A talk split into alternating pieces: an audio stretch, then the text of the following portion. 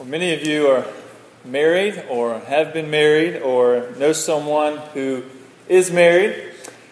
And marriage is a good thing. You know, God has given us marriage. It's one of the ways He's providing in a number of ways in society and whatnot and for us. And uh, yet, in every culture, there's a there's uniquenesses in how men and women pursue marriage. In our culture, we pretty much have a three-step process: dating, engagement, and then marriage. And you know, that's generally the way it is. Uh, that's the way it was for, for me and Celia. Uh, you know, I, we started dating, and then, you know, I planned the day I would ask her to marry me, and so I mapped it out. You know, we walked down memory lane, several stops, and then I asked her to marry me, and then we got married. And that's how uh, it usually goes, something like that. and usually the, the, the, man asks the woman, you know, out on a date, and then if that develops further and seems to be a, a good move, then perhaps later that man would ask the lady to, to marry him, which I think is a good thing.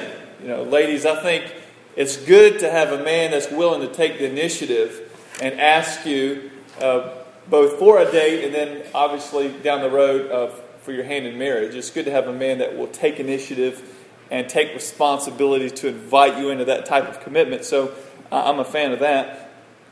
But uh, basically, our relationship and many of yours uh, follow that three step process dating, engagement, marriage. But, you know, not every culture does it that way. Uh, there are several different ways different cultures pursue marriage between a man and a woman. And uh, some of them are not wrong, it's just different. Some of them, however, may not be in line with God's design. But uh, there are different steps nonetheless. And so when we get into this third chapter of Ruth, uh, we're going to encounter a unique proposal, at least unique to the way we typically do things. Um, but before we get into the proposal, I want to just set the stage. Okay, I want to set the context so we can kind of understand uh, this passage perhaps a little bit better. Naomi and her husband, Elimelech, uh, moved out of Israel, out of Bethlehem, to Moab because there was a famine. And they took their two sons with them. Their two sons married two Moabite women. Moab set outside the promised land of Israel. And so they were outside their land. The two sons married. And then Naomi's husband and her two sons died while they were in Moab. And so Naomi hears that God has visited his people. Uh, specifically in, in granting uh, the famine uh, be waived and, and the crops begin to produce again. And so Naomi makes her way back to Bethlehem, and one of her daughters in law decides to go with her, and that's Ruth. And so Naomi and Ruth, they make their way back to Bethlehem, and then, you know, they're widows, they don't have much. And so Ruth goes out and begins to gather like leftover crops in a field owned by a man named Boaz. And Boaz is a relative of Naomi. And Boaz is a man of significance, both in his character and his resources. And he uh, allows Ruth to liberally you know, gather crops in his field and allows her to do so for several weeks.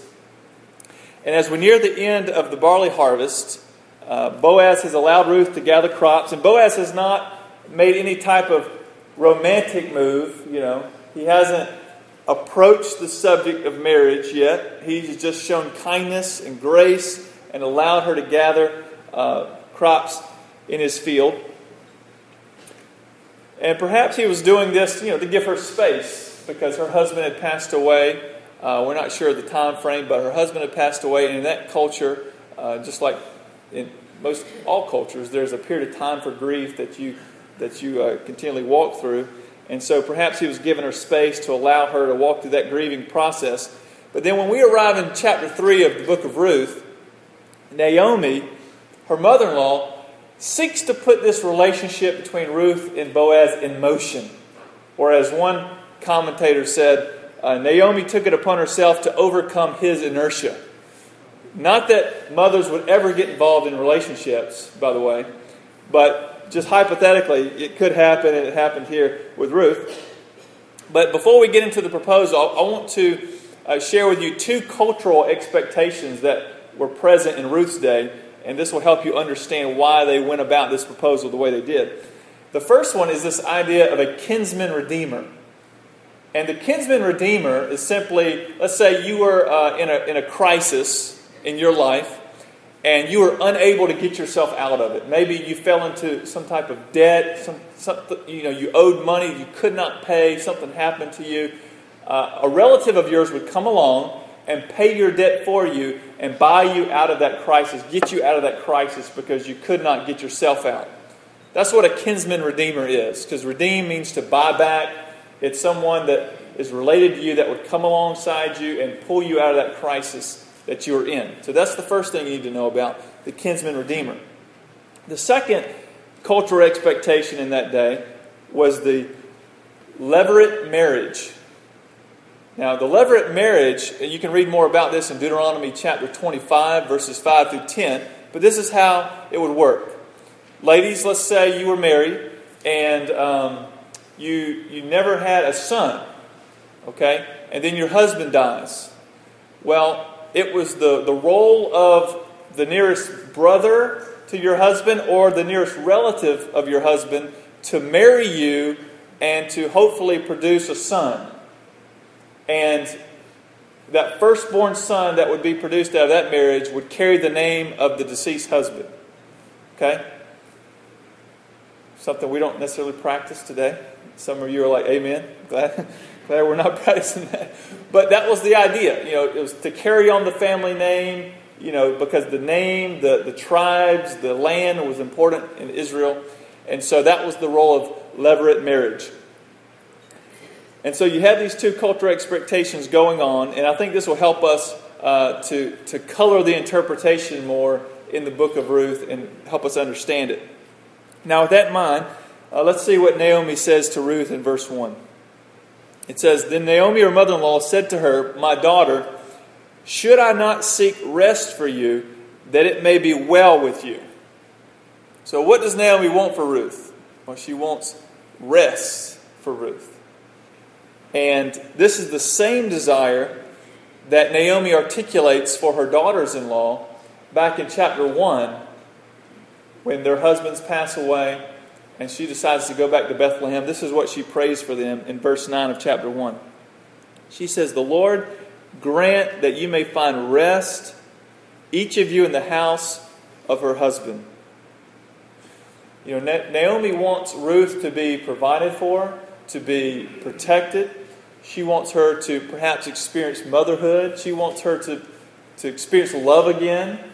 Uh, you know, she wants her to be married, to get married. And as we walk through the story, we see two truths working themselves out throughout this story. The first is that all of us, we need to pray for God's provision. You know, if you have a need, you need to make it known to God. You need to take it to God in prayer. And that's what Naomi does for her daughters in law. And we have, we all have both these temporal needs needs that you need today food, water, shelter, pays the bills, you know, you have relational needs. And then we all have an ultimate need to be uh, in a relationship with God, to have our sin forgiven, to be united with God through Jesus Christ. And so we have these, these needs, and we need these needs met. And the question I want to ask is this morning, you know, what, what need is there in your life that you need to present to God? You know, perhaps you haven't prayed about it, you haven't presented it to Him, you haven't uh, lifted it up to Him. You know, Naomi saw a need for her daughters in law and she presented it to God. She asked the Lord that they would find rest. And now in chapter 3, she's seeking to uh, pursue that rest. So, first we see we need to take our needs to God in prayer but the second truth we see throughout the story is not only do we need to take our needs in prayer to God, but we also need to pursue the answer through the avenues that God lays out in Scripture and in life. Because, and you've seen this in your life, I'm sure, but we definitely see it in this book, and that is God wants us to be involved many times in the answers to our prayers. In other words, we're not necessarily just to pray and expect it just to kind of pop into existence, but we're to pray and then live it out in faith, walk in faith, take steps of faith, expecting God to work in the way that only He can. So we pray and then we act in faith and we move forward. And we see that's what Naomi is doing in Ruth chapter 3. And so maybe this morning there are certain things in your life you've, you know, you've lifted that need to God, and now it's time for you to pursue the answer by faith, moving forward with God down the avenues that He's provided for you. So we see Naomi, she sees the avenue for rest for Ruth in this marriage to Boaz. That's what she has her sights set on. And therefore, Naomi gives Ruth a few instructions. Like I said, not that mothers would ever get involved in the whole dating process, but she gets involved and she gives some, some, some advice, motherly advice. And she says, See, he is winnowing barley tonight at the threshing floor. You may be thinking, what does that mean? Win- winnowing barley. haven't winnowed barley in a while. Uh, basically, what you would do is you would have a hard surface, perhaps a rock, flat rock surface would probably work best. You would clean it off, and then you'd, you'd hopefully find a place that had a nice little breeze blowing, and then you would take what would be like a pitchfork, and you would throw up the grain, throw up the barley, and the wind would blow, and the heavy kernels of grain would fall to the ground on the hard rock surface there, and the chaff, all the, uh, the the things that you don't want, pretty much, will blow away. And so the breeze blows that away. All the heavy kernels of grain fall on the floor. So he's doing that in the evening. Perhaps that's when the, the best wind was blowing. And so he's winnowing barley on the threshing floor. And then she says in verse 3 Wash therefore and anoint yourself, and put on your cloak, and go down to the threshing floor. Now, perhaps what Naomi's doing here is she, she's telling Ruth, you know, Ruth, it's time to put up your widow garments. It's time to wash yourself, put on a cloak, and make yourself available to Boaz. It's time to let him know that you're ready. And so she continues and says, But do not make yourself known to the man until he has finished eating and drinking. But when he lies down, observe the place where he lies, then go and uncover his feet and lie down, and he will tell you what to do. And she replied, All that you say, I will do. And then we read in verses 6 and 7 So she went down to the threshing floor and did just as her mother in law had commanded her. And when Boaz had eaten and drunk, and his heart was merry, he went to lie down at the end of the heap of grain. Then she came softly or quietly and uncovered his feet and lay down. This may not sound like any proposal you've ever been a part of. You're like, ah, this is this is unique. This is interesting. Now, before we go any further, I want, I want to point out one truth that's important to remember. You know, I remember sitting down with a young man several years ago, and we were talking about life, and then we got to talking about you know he and his girlfriend, and uh, after several vague statements, we finally got to the issue of, you know, he was spending the night with his girlfriend. And so I, I just looked at him and I said, you know, um, I don't think that's a good idea. That, doesn't seem to be in line with God's design for how we as men need to relate to women outside of marriage. And he looked at me and said, Well, Ruth spent the night with Boaz. So that's true. He did. She did. Uh, however, while I didn't deny what Ruth had done, uh, which in fact she does spend the night, we'll find out in just a few moments. Um, what I told him though is I said, you know,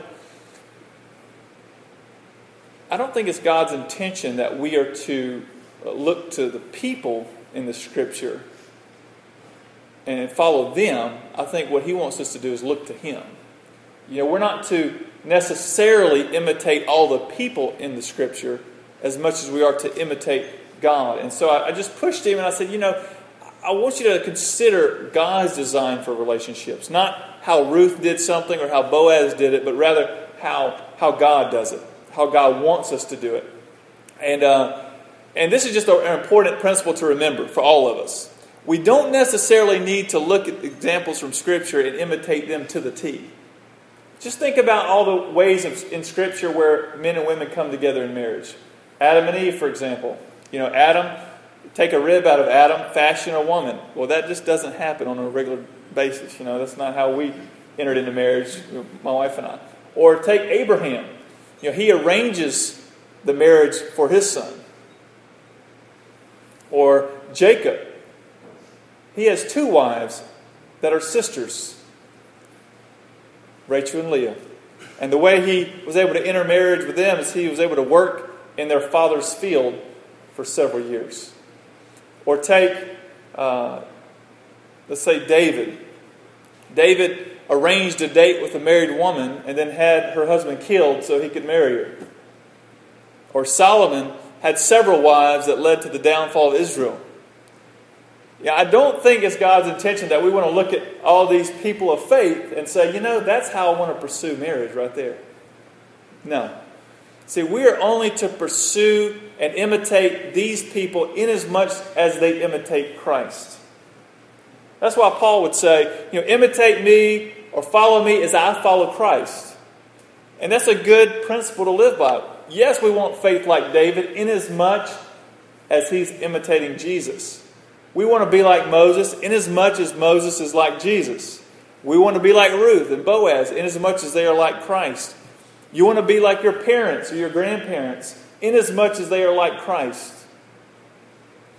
And so, just a word of warning there we don't want to use Old Testament characters to justify our behavior when it goes against God's design. You know, Paul wrote it this way to the Romans in chapter 15, verse 4 of the book of Romans. He says, For whatever was written in former days was written for our instruction, that through endurance and through the encouragement of the Scriptures we might have hope. He talks about the Old Testament being uh, written for our instruction. And then he writes to the Corinthians in 1 Corinthians 10 11, Now these things, he's talking about Old Testament examples, happened to them as an example but they were written down for our instruction on whom the end of the ages has come. So, with that said, let's turn our attention back to Ruth and this unique proposal. Let's pick it back up in verse 8. It says, it says at midnight, the man was startled and turned over. Now, that's probably how you would respond. It's midnight, you're sleeping you know, out, outdoors to some degree, and probably a breeze blowing. That's why you're winnowing barley there. And you're covered up, and then a lady comes and uncovers your feet. You know, some of you have experienced this if you have a spouse that steals your covers. You know, you wake up in the middle of the night, you know, startles you because you're cold, you're freezing, and then you, you know, yank them back over. Uh, so we, you know, if we were, especially if, if you were not married and you had someone steal your covers, I think you wouldn't be startled. And then you would probably ask the question that Boaz asked Who are you? you who are you? Who are you? Who's laying at my feet here? And she answered, I am Ruth, your servant. Now listen to what she says next. She says, Spread your wings over your servant, for you are a redeemer. And what we're going to see here is again, we're going to see these two truths of prayer and pursuit wed together throughout the story, and even in this instance here with Ruth and Boaz. Because earlier on in chapter 2, this is what Boaz prayed uh, in, in dialogue with, with Ruth. He says in chapter 2, verse 12, The Lord repay you for what you have done, and a full reward be given you by the Lord, the God of Israel, under whose wings you have come to take refuge. And now Ruth is coming to Boaz, and she's basically telling him or asking him, Would you be the answer to this prayer? You know, would you be the one that will spread out his wings and allow me to take refuge in you? In other words, will you function as the kinsman redeemer? Will you uphold the Levirate marriage? and be the refuge that I'm looking for.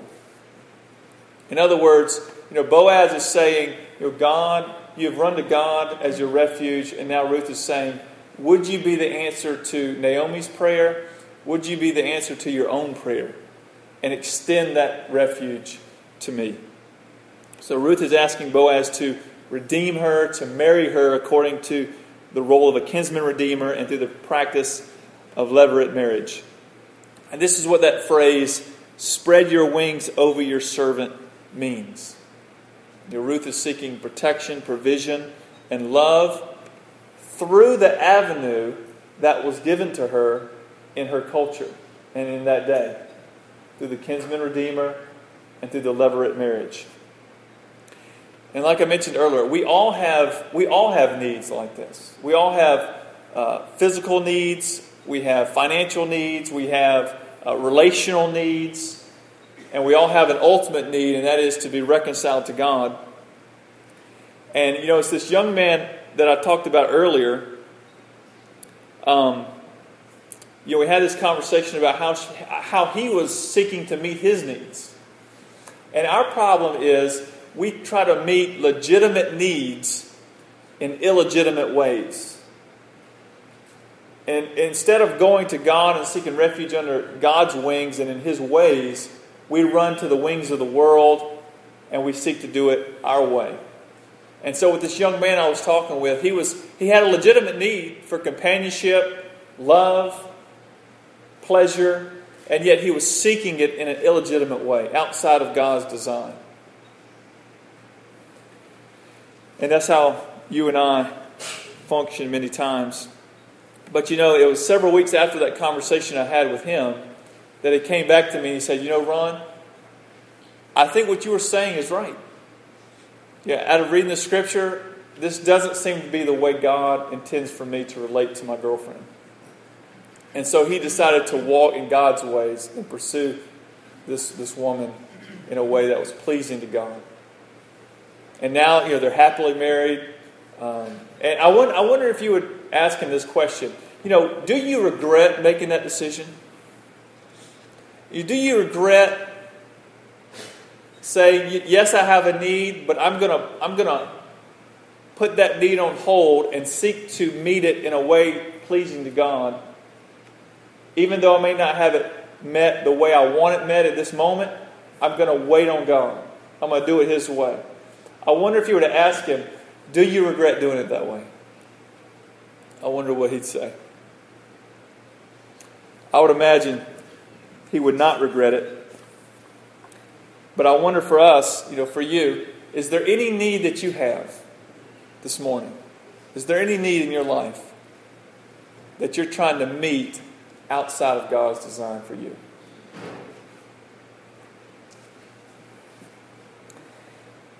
And if so, I want to encourage you. I want to encourage you to confess your sin. I want to encourage you to take that need to God in prayer. And I want to encourage you to act in faith in accordance with God's word and God's ways. And I'll tell you, it's going to take boldness and it's going to take courage to do it.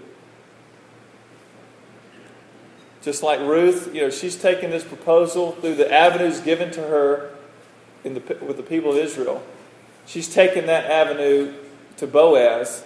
And this took a lot of boldness and courage because Ruth was a widow, Ruth was an outsider, Ruth was a servant.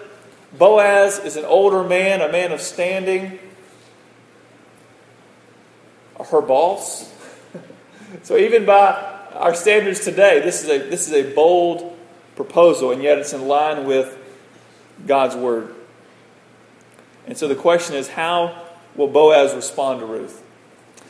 Well, we read that not only was Boaz willing, but he was thrilled to act as Ruth's redeemer. Because uh, obviously he's been eyeing Ruth for quite a while. And uh, he even says that this act of kindness of Ruth's, the fact that she's seeking him out through this path of being the kinsman redeemer, this is a greater act of kindness than when she left Moab with Naomi. However, there's one more obstacle to overcome if we're, to, if we're going to see Ruth and Boaz come together. Boaz shares with Ruth that there's another Redeemer. There's one who is more closely related to Naomi than I am. And so Boaz is going to have to go have this conversation with him and see if he's willing to redeem Ruth and Naomi. And if so, he can. And if not, then Boaz will redeem them. So Ruth gets all this information, all this news, all that's happened, and she takes it back to Naomi and tells her all that's happened to her and all that Boaz has said. And then Naomi says in verse 18, the man, talking about Boaz, the man will not rest, but will settle the matter today. And so we're left in suspense. You know, who's going to redeem Ruth? Who's going to redeem Naomi? Is it going to be Boaz? Is it going to be this other fellow? We don't know. Now, you can read ahead and find out, or come next week and we can talk about it. But we're left, we're left in suspense. Now, what about you? Are you left in suspense? Are you in limbo? Is there something in your life that's in limbo, is unresolved? It's keeping you in suspense. How will God show up? How will God provide? How will God meet this need of mine? Maybe it's a temporary need. You know, maybe it's bill that has to be paid, a relationship that needs to be mended. I don't, I don't know what it could be for you. But you're in suspense. You're left wondering, how is God going to work this out? Well, I want to encourage you. Whatever that need is, I encourage you to take it to God in prayer. Take it to Him in prayer, and then seek the answer through the avenues that He's given you. Walk by faith, trusting in Him. But maybe for some of you, there's something bigger that's in limbo, something greater that's unresolved. You know, perhaps you've never, you've never given your life to God. And so this relationship between you and God is what's in suspense. It's in limbo, it's not resolved. And just as Ruth you know, asked Boaz to spread his wings over her, so you need to ask Christ to spread his wings over you and cover your sin and bring you into a relationship with God. And you see, Christ, our Redeemer, not only spread his wings for us, but spread his life for us. And through his life and death on the cross and through his resurrection, if we come to the foot of the cross and we admit our need to be covered by him, he will cover us with his blood and we will be clothed with his righteousness. And this is just how God's economy works. The only payment that God accepts for sin is Jesus Christ. But we must come to Him, come to the foot of the cross, and ask to be covered by His righteousness. Let us pray together. God, we come to you today with many needs. Some of them are temporary needs. They may go away in a day or two or three, or next month or next year. And God, we lift those to you. And God, we ask that you would meet us in those needs. That you would help us to understand your scripture, help us to seek counsel through your people, and help us to walk by faith, believing that you will give us all that we need to be the people you want us to be and do what you want us to do. And God, for some of us here, uh, perhaps there's a greater need that needs to be addressed, and that need is to uh, be reconciled to you. And Lord, I pray if anyone here does not know you, has never had their sin forgiven, has never been granted new life in Christ, that today they would come to the foot of the cross, confess their sin, confess their need for you, and that you would spread out your wings and give them new life. And we pray this in Jesus' name. Amen.